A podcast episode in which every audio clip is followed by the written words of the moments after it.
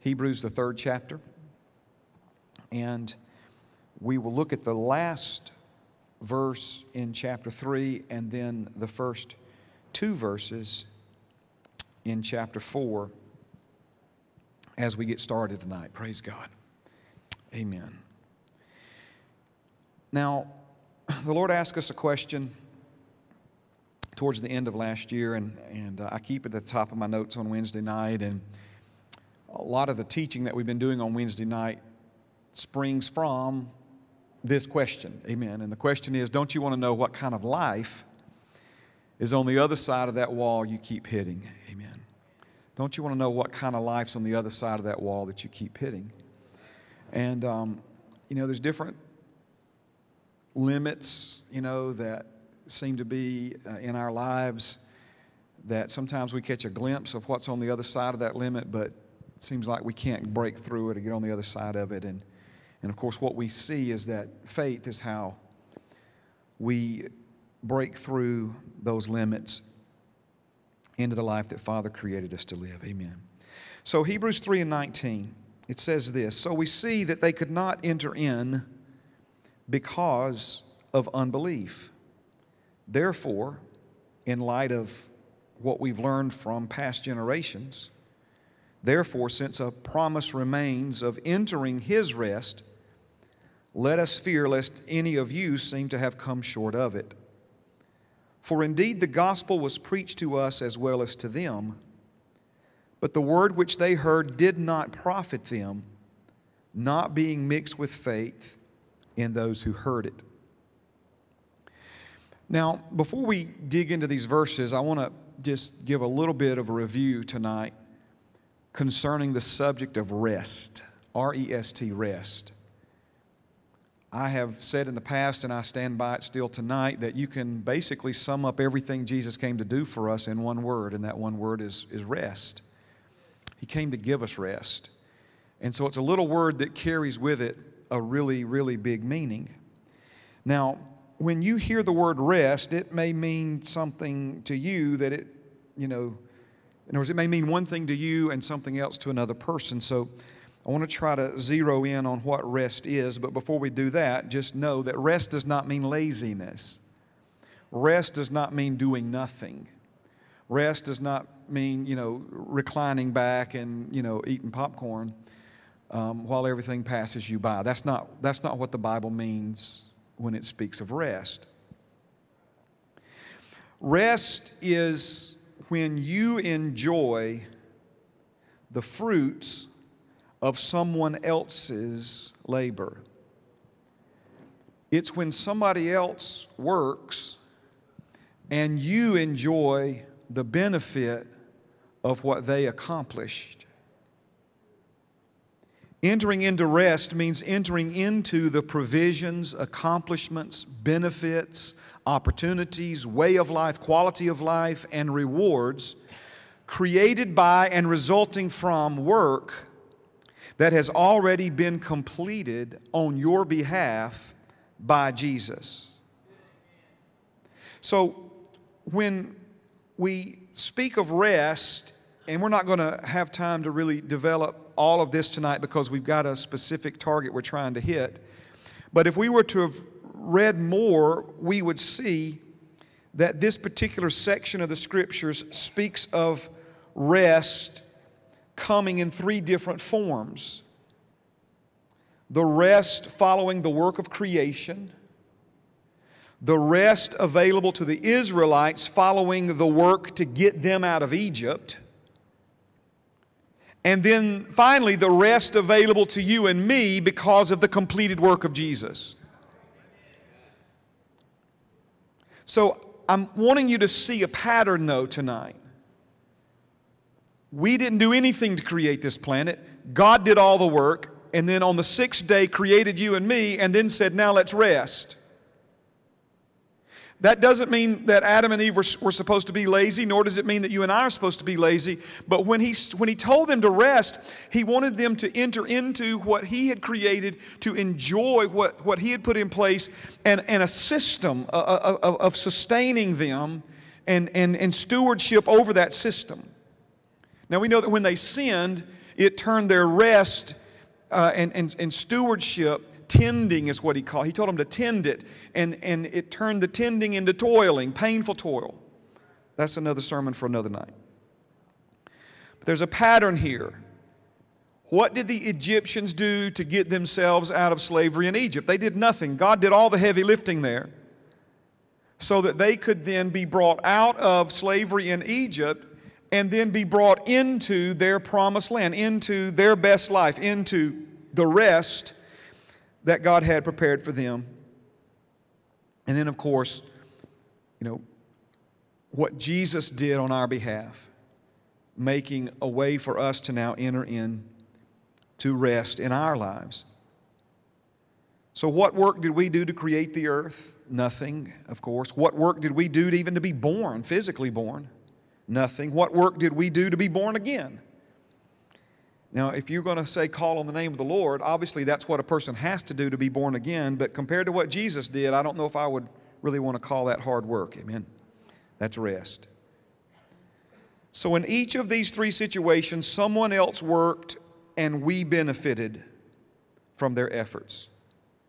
Now, let me let you know something about God tonight. Jesus told us that God the Father is always busy, He's always at work. But at the same time, He's always at rest. He's not stressed tonight.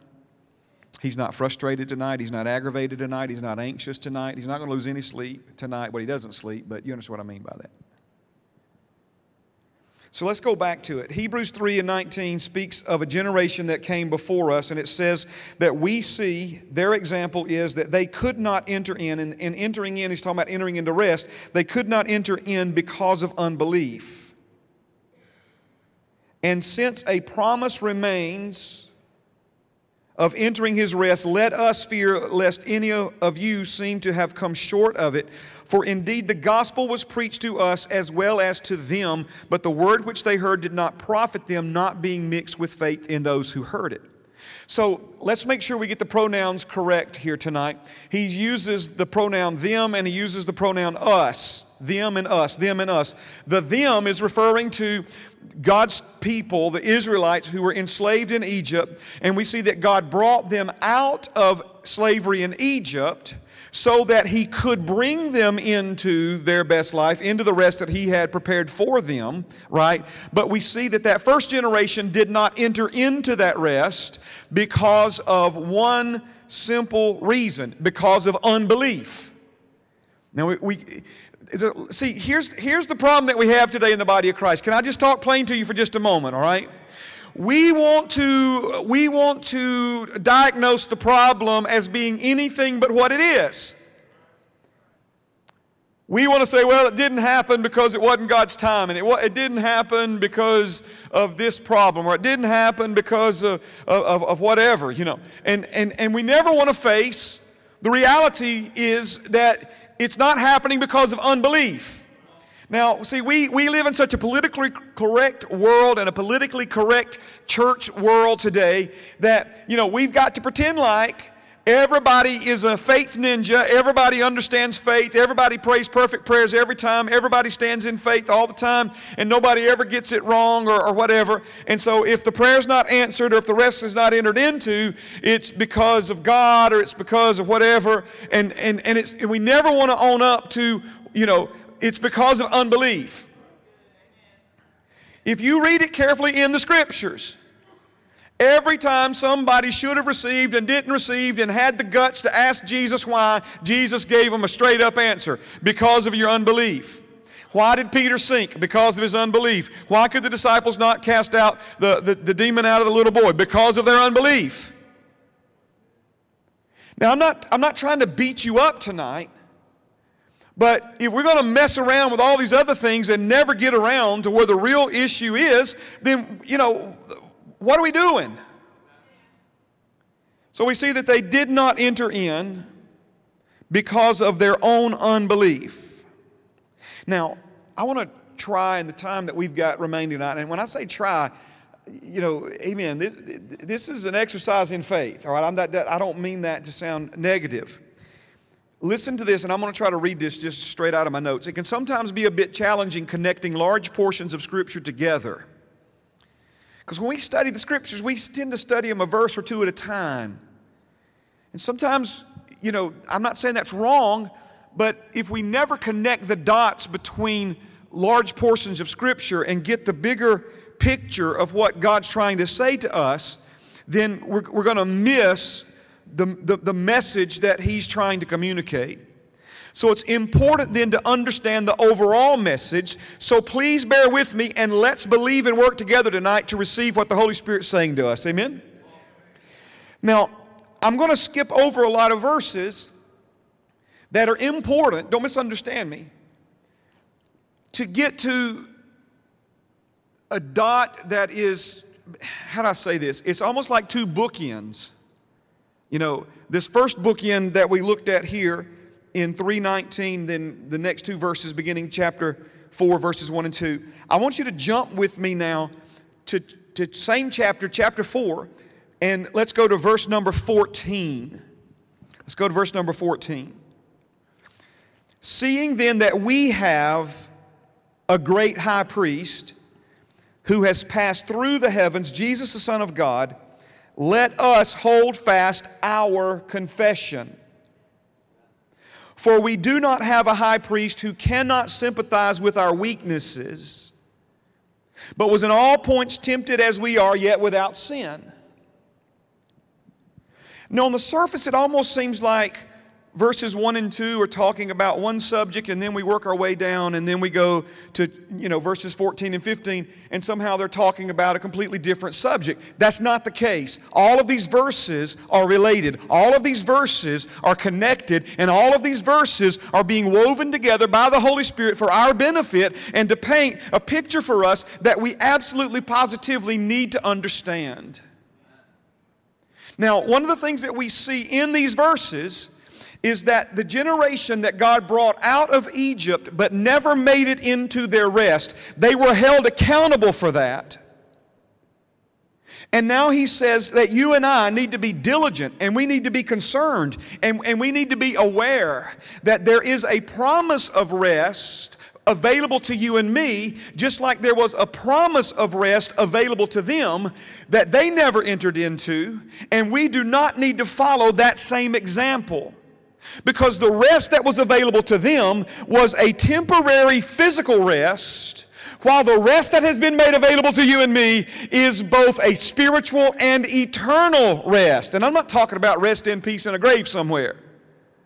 I'm talking about you having the confidence and the boldness and the, and the peace of God in your heart right here, right now, tonight, that you can enjoy one day in heaven. So he says there's a promise of rest that's available, and we need to be very aware of what it takes to enter into that rest. So if you'll notice the phrase, let us, do you see that one in verse 14? Let us hold fast our confession. We see that in this case, he's talking about not them, but us right? He's talking about what we need to do to enter into the rest that has been made available to us and for us. And so he says, Let us hold fast our confession. Now, when I say code, that's, that's probably not the right way to say this, but this word confession is, is like a code word for the entire subject of faith, for what the Bible teaches us about faith. Remember, faith comes by hearing, faith that God has given to you. Let's time out. You ready? Romans 12, 3, God's given to every person the measure of faith. So every person in this room, every person, every human being on planet Earth has been given a measure of faith by their Creator. It's inside of them. The faith that is in you, Romans 10 and 17, it is awakened, it is aroused when you hear the Word of God. Faith by hearing, hearing by the Word of God. So the faith that's in humanity is, is, is dormant within them, but it is awakened when they hear the Word of God. But if we are a hearer only, the Bible says we deceive ourselves. If we only hear the Word and never mix any kind of action with the Word, Faith without works is dead. Faith without works is dormant. So there's a lot of people who hear the word, the word of God arouses, awakens faith within their hearts, but if they never take the next step, the force of faith that's within them is never released to make a difference in their lives. Are you hearing what I'm saying tonight? My, the Holy Spirit brought to my attention uh, there was a king in the book of Acts, King Agrippa was his name, and he was curious about a prisoner named Paul, and he asked if Paul could be brought before him and if he could hear, uh, you know, what was the big deal about this this uh, this apostle, this this guy named Paul. And so Paul comes and shares his personal, intimate testimony before this king. Amen. And the king says, basically, get this guy out of here because he almost persuades me to become a Christian. He almost persuades me to call upon the name of Jesus and be saved. What happened? The faith that was in King Agrippa's heart was awakened and aroused by the Word of God coming out of the Apostle Paul's mouth. It, it started to, to heat up, it started to, to rise to the surface, and all of a sudden he's, he's on the verge of taking the next step of faith to be born again, which is what? If you believe in your heart and confess with your mouth that Jesus is the Son of God and that God the Father has raised him from the dead, you will be saved. I hope King Agrippa made that confession before he checked out of here. Or else he would be like so many people who heard the gospel, had faith awakened within them, but never took the next step to act on that faith and be born again. Now, this simple example of faith is how faith works every time. It's how faith works for healing. It's how faith works for prosperity. It's how faith works for deliverance. It's how faith works for, for anything and everything that God has provided for you and me to receive. So when he said, hold fast, don't turn loose, don't back away, don't, don't cower down, but hold fast, stand firm, hold fast your confession, he's not, he's, he's implying a lot by that one word. Now, he says in verse 15, For we all of these words, seeing then, therefore, for we, all of these words are connecting words. They're connecting one thought with the previous thought, with the thought before that, all again painting a bigger picture. So now we come to this verse 15 For we do not have a high priest who cannot sympathize with our weaknesses, but was in all, point temp- all points tempted as we are, yet without sin. Now, believe it or not, this word weaknesses is a key word to unlock about 20 verses in Hebrews. This word weaknesses is speaking of, are you ready? Our inability to get results. It's a key word here. It's a word that paints a picture. And it's not just the picture of someone who is weak or wobbly. That's not the picture that he's painting here. When we hear weaknesses, other places, King James Version translates this word in other places, in here, it translates it infirmities. And so when we hear this, you know, we think of somebody that's weak or somebody that's infirm. No, no, no. That's not what it means. It means an inability to do things that need to be done, an inability to get results. It's painting the picture of someone struggling to do something, struggling to solve something, struggling to change something, struggling to fix something, and we could go on and on struggling to accomplish, struggling to get results, but unable to get the results they need and desire. That's what he's talking about here. Weaknesses. Now, the frustration and aggravation caused by our weaknesses creates the direct opposite of rest. Are you seeing the two tied together now? He's talking about entering into rest. And on the surface, it seems like these are two separate subjects, two separate sermons, two different messages. They're the same message. He's saying that there is a rest that's available to us, but when we do not enter into rest because of our inability to get results, we experience the opposite of rest, which is frustration and aggravation caused by our weaknesses. I got the right bunch tonight? Am I the only one that's ever been frustrated? Am I the only one that's ever been aggravated? Am I the only one that's ever tried and tried and tried and tried some more and then to redouble my efforts and doubled them again to try to change something in, in my life, still unable to get results? Only to become more frustrated, only to become more aggravated. Now, what you need to understand about frustration, aggravation, is that frustration and aggravation are the roots of so many dominant negative emotions in people's lives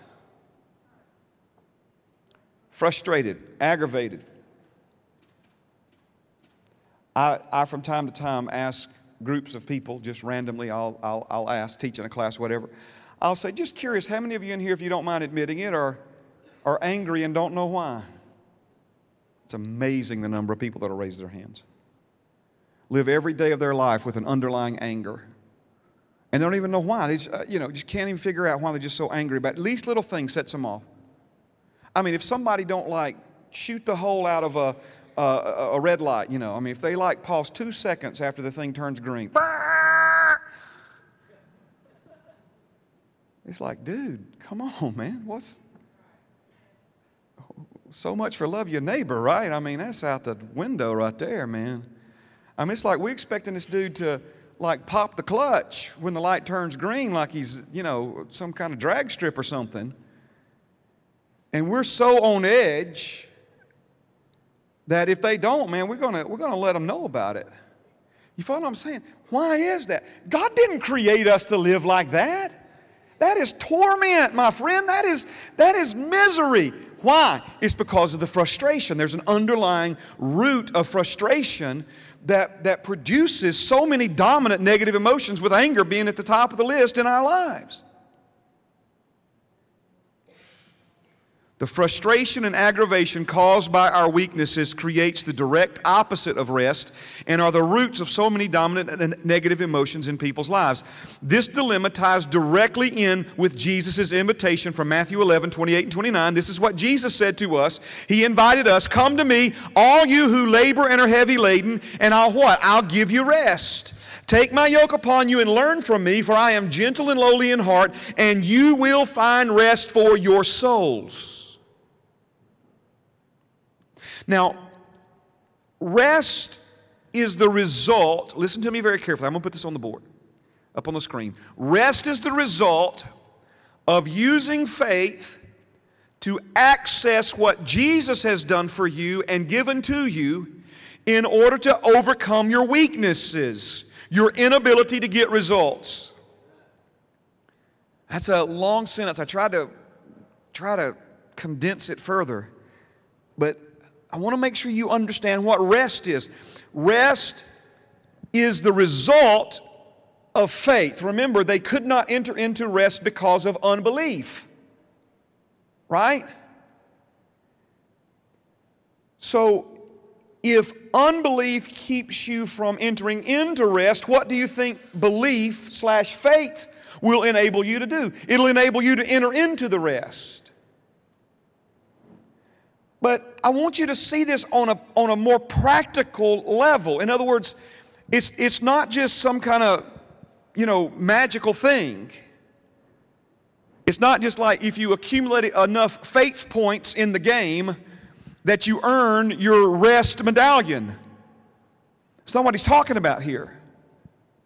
Why does faith produce rest and a lack of faith or unbelief prevent us from having it. It's because faith connects us to what Jesus has already done for us, which means we go from an inability to get results to entering into the results that He has bought and paid for on our behalf. Are you following me tonight? Let me try to give this to you in a, in a practical way. I can struggle every day of my life to try and make myself righteous, and I will never succeed. Think about it now. There's a lot of people who are doing it. Struggle every day of my life to try and measure up and somehow earn God's favor. Somehow try to make myself good enough to be accepted by God. I can struggle every day of my life, and I will never succeed. It's a weakness. It's an inability to get that result. It's not within me to do that. I can struggle every day of my life to try and make myself righteous and never succeed, or I can receive by faith the righteousness Jesus paid for on my behalf. Now, one of these sounds like weaknesses, and one of these sounds like rest to me. I don't think it's hard to figure out which one is which. Struggling to try to make myself righteous when I can never do it, that's a weakness. That's weaknesses, right? But trusting Jesus and receiving by faith the righteousness that He has paid for on my behalf, that's rest. That's rest. If you compare your struggle to change something you can never change, to you instead receiving by faith the results Jesus has won for you, you're starting to see how weakness, inability to get results on our part, and rest through faith in Jesus are related. Now, we got a few more minutes. You good? So, confession I know we covered this a moment ago, but let me just. Confession means to say the same as, and is one of the most important fundamentals of faith. I'm not saying that all there is to faith is a confession, but it is the initial point of release. Faith is where? In the heart, with the heart man believes. Are you with me? With the heart man believes. So when you take the Word of God into your heart and it begins to awaken and strengthen faith within you, build faith within you, at some point, King Agrippa, at some point that faith has to be released. If it's never released, Faith without an action of release, right? If it's never released, it'll never produce the results that it could have otherwise produced in your life. So, confessing the Word of God,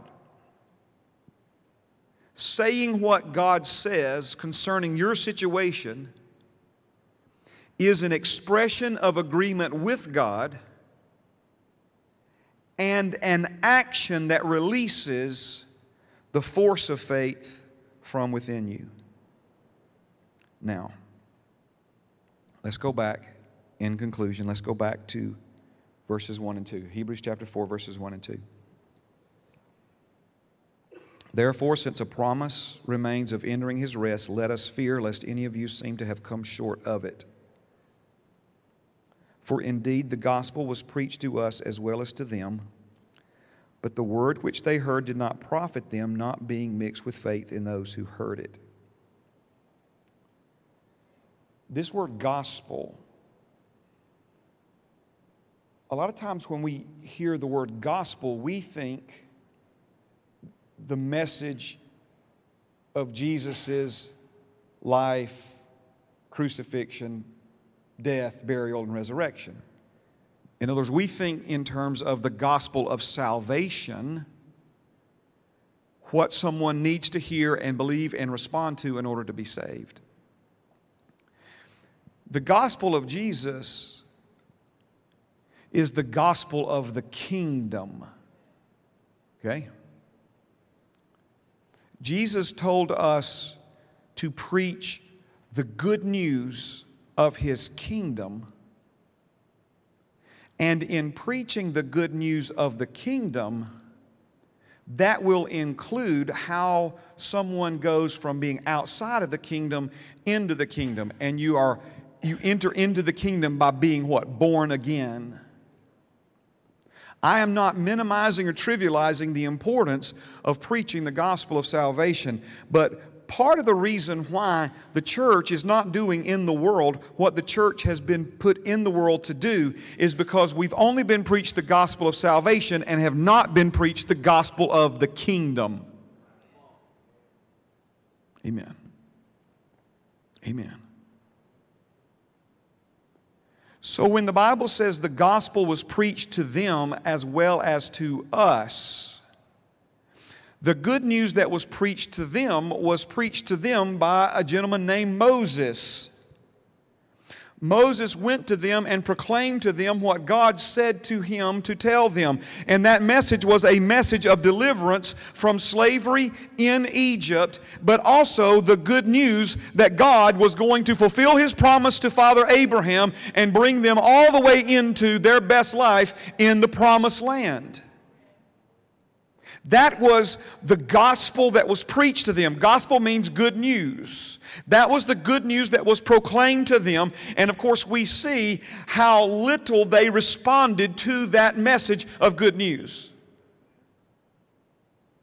So when the Bible says the gospel was preached to them as well as to us, the message to you and me is not that God is going to set us free from slavery in Egypt. That doesn't apply to us. We're not enslaved in Egypt. We're not slaves in Egypt. Pharaoh's not making us build, you know, uh, idols to, to himself and all this other stuff. That's, that doesn't apply to us. The good news that has been proclaimed to you and me is what Jesus brought to this earth, what Jesus has given to us, what Jesus has done for us, what Jesus has said about us, what Jesus has made available for every person who calls upon his name. Amen. That's the good news that's been proclaimed to you and me.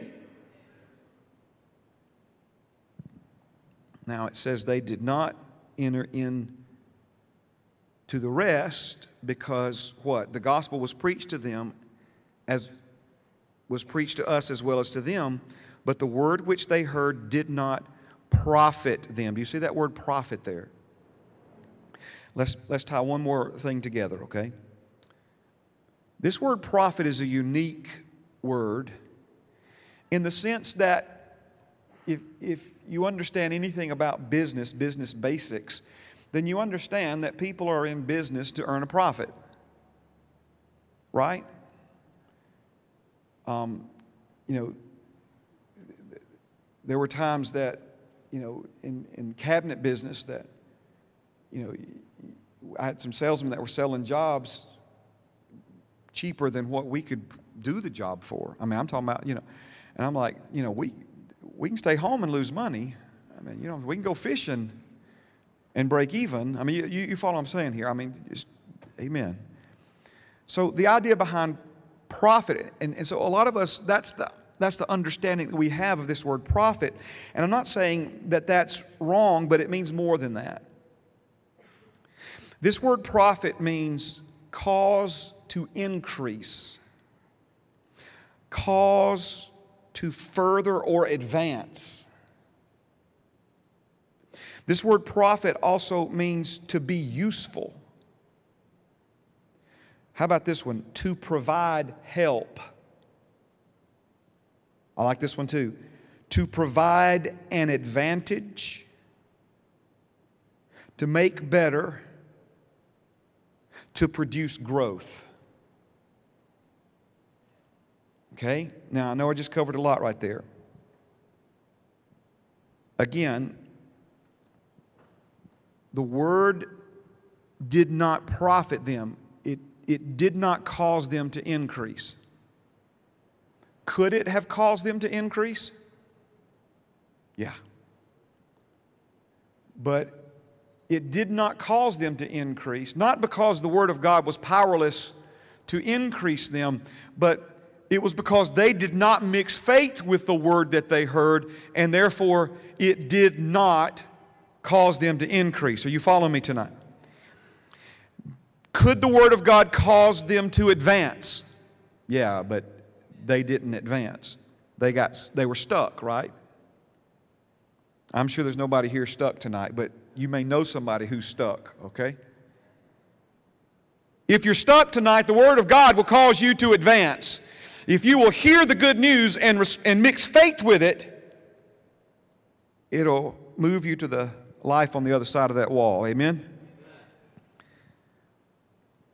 To be useful, to provide help, to provide an advantage, to make better, to produce growth. I tried to simplify the list for you. The Word of God has the power to produce increase, advancement, usefulness. The Bible says the Word of God is profitable. Amen. In 2 Timothy. Usefulness, help, advantage, improvement, and growth. That's what that word profit means. That's what that word profit means. Just curious tonight. Anybody in here could use some increase? Anybody in here needs some advancement? Anybody in here need some usefulness, something that, that would be useful, that would help you? How about an advantage? Anything that needs to be improved in your life? Any areas where you could use some more growth? That's what this word profit means.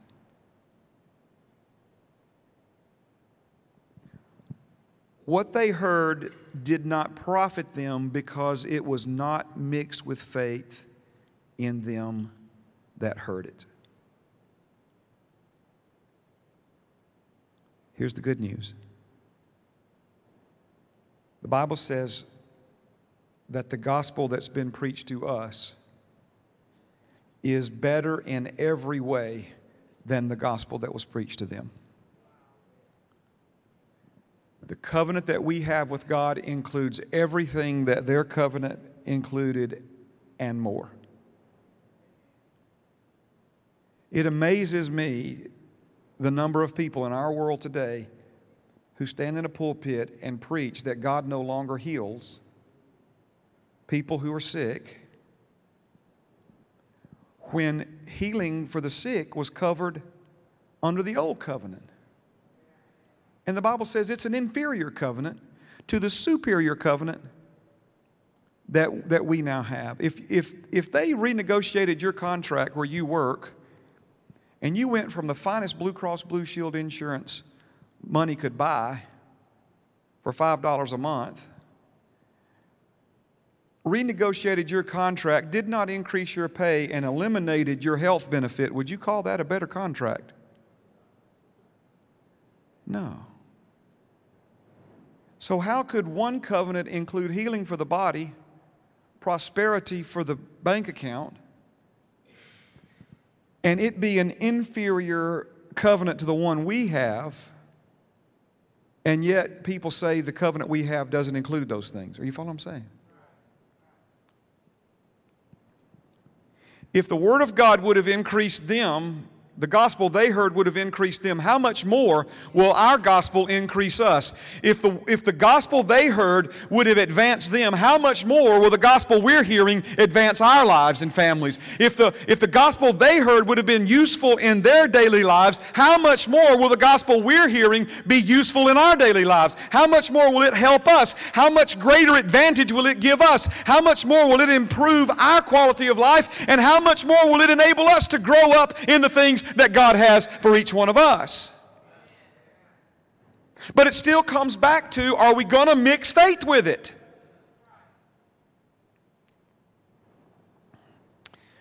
Thank you, Jesus. Let me um, let me say this and I'll pray. I know that you may know what the word mixed means, but let's just define it anyway. It means to combine or join two things together. Now, this connects us with something very important that Jesus taught us. And that is, He said, faith in your heart was like soil, and His word was like seed. If the corn seed remains in that little brown sack, rolled down tight and stapled at the top on a shelf in your grandpappy's garage, is it ever going to produce any more corn? No. It's not until the corn is mixed with the soil that the potential that's in that seed is released. So, is the gospel powerful? Yes. Just like that kernel of corn is powerful. But until it's mixed with faith in your heart, the power that's in it to increase you, advance you, grow you, improve you, all of that will never be realized.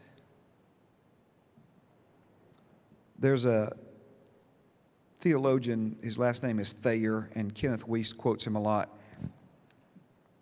Thayer said this Thayer says, It did not profit them because the hearers had not by their faith let it find its way into their minds and make it their own.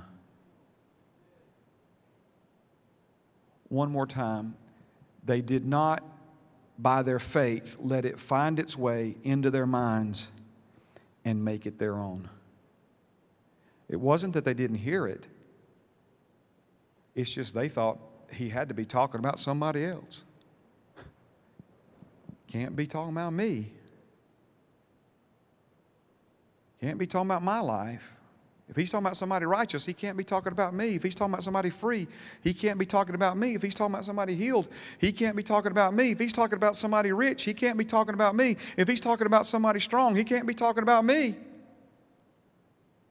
Yet our gospel says he became poor so you could be made rich. He became your sin so you could become his righteousness. The Son of God became the Son of man so the sons of men could become the sons of God. The Bible says, by his stripes you were healed. The Bible says that he has given to you all things that pertain to life and godliness, that he has blessed you with every spiritual blessing in the heavenly places. Are you following what I'm saying tonight? This is what, not that He will give, has given. Has given. So, to mix faith with this means you grab hold of this and you make it your own. You make it your own. He's not just talking about somebody, he's talking about me. And he's talking about you. Amen. Stand with me tonight. Praise God.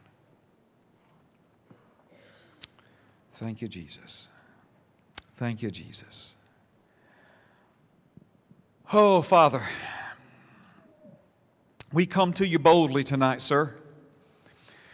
We come to you as those that you look forward to coming before you.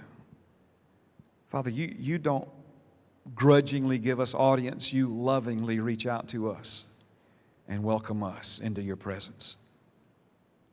You receive us with the same kind of smile and the same kind of love and affection and the same kind of warmness and warmth and, and gentleness as you would receive Jesus Himself when He walks into your presence. You're our Father, our amazing Father. We come before you tonight. And we ask you to help us. We ask you to reveal your truth to us deep inside of our hearts tonight. Father, we recognize that you have worked through your Son to make rest available for us. And Father, it may be generous to say, but some of us are coming short of it. Some of us are missing out on it. Some of us are still struggling in areas where there's no need to struggle. Instead of trying to do it ourselves, we need to take a deep breath, surrender to you, and enter into the rest that you've made available by faith. Oh, Jesus, how you labored. Oh, Jesus, what you endured so that we could have a promise of rest. Father, I thank you tonight that you're awakening within us a hunger and a thirst and a desire for you and for the life that you paid such a high price for us to have like we've, like we've never hungered and thirsted for it before. Father, that you would forgive us for taking these things for granted, that you would forgive us even for our ignorance. Some, Lord, here tonight never even heard anything about this or, or like this, and, and yet, Father, it's, it's such an integral part of what you came to do for us and, and give us.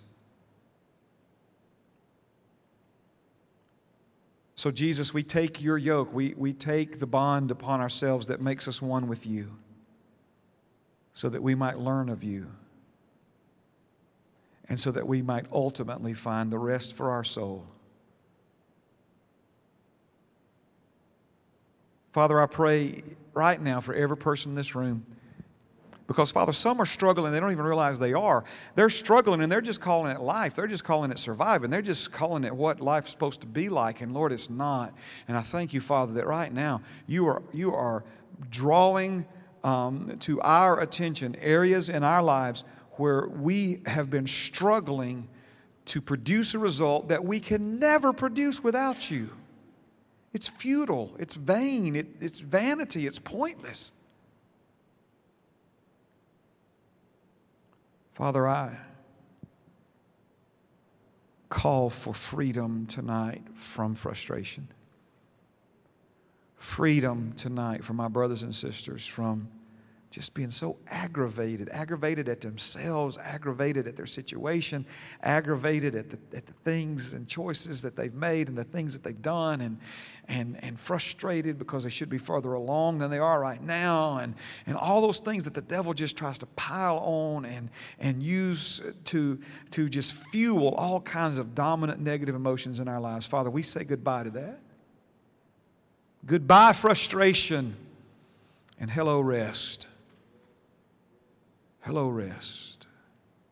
Thank you for rest tonight, Lord. We release it. We release it in Jesus' name. Amen and amen. Praise God. Thank you so much for being here on a Wednesday evening. Tell somebody around you, I'm thankful for you. If you see somebody you don't know, introduce yourself.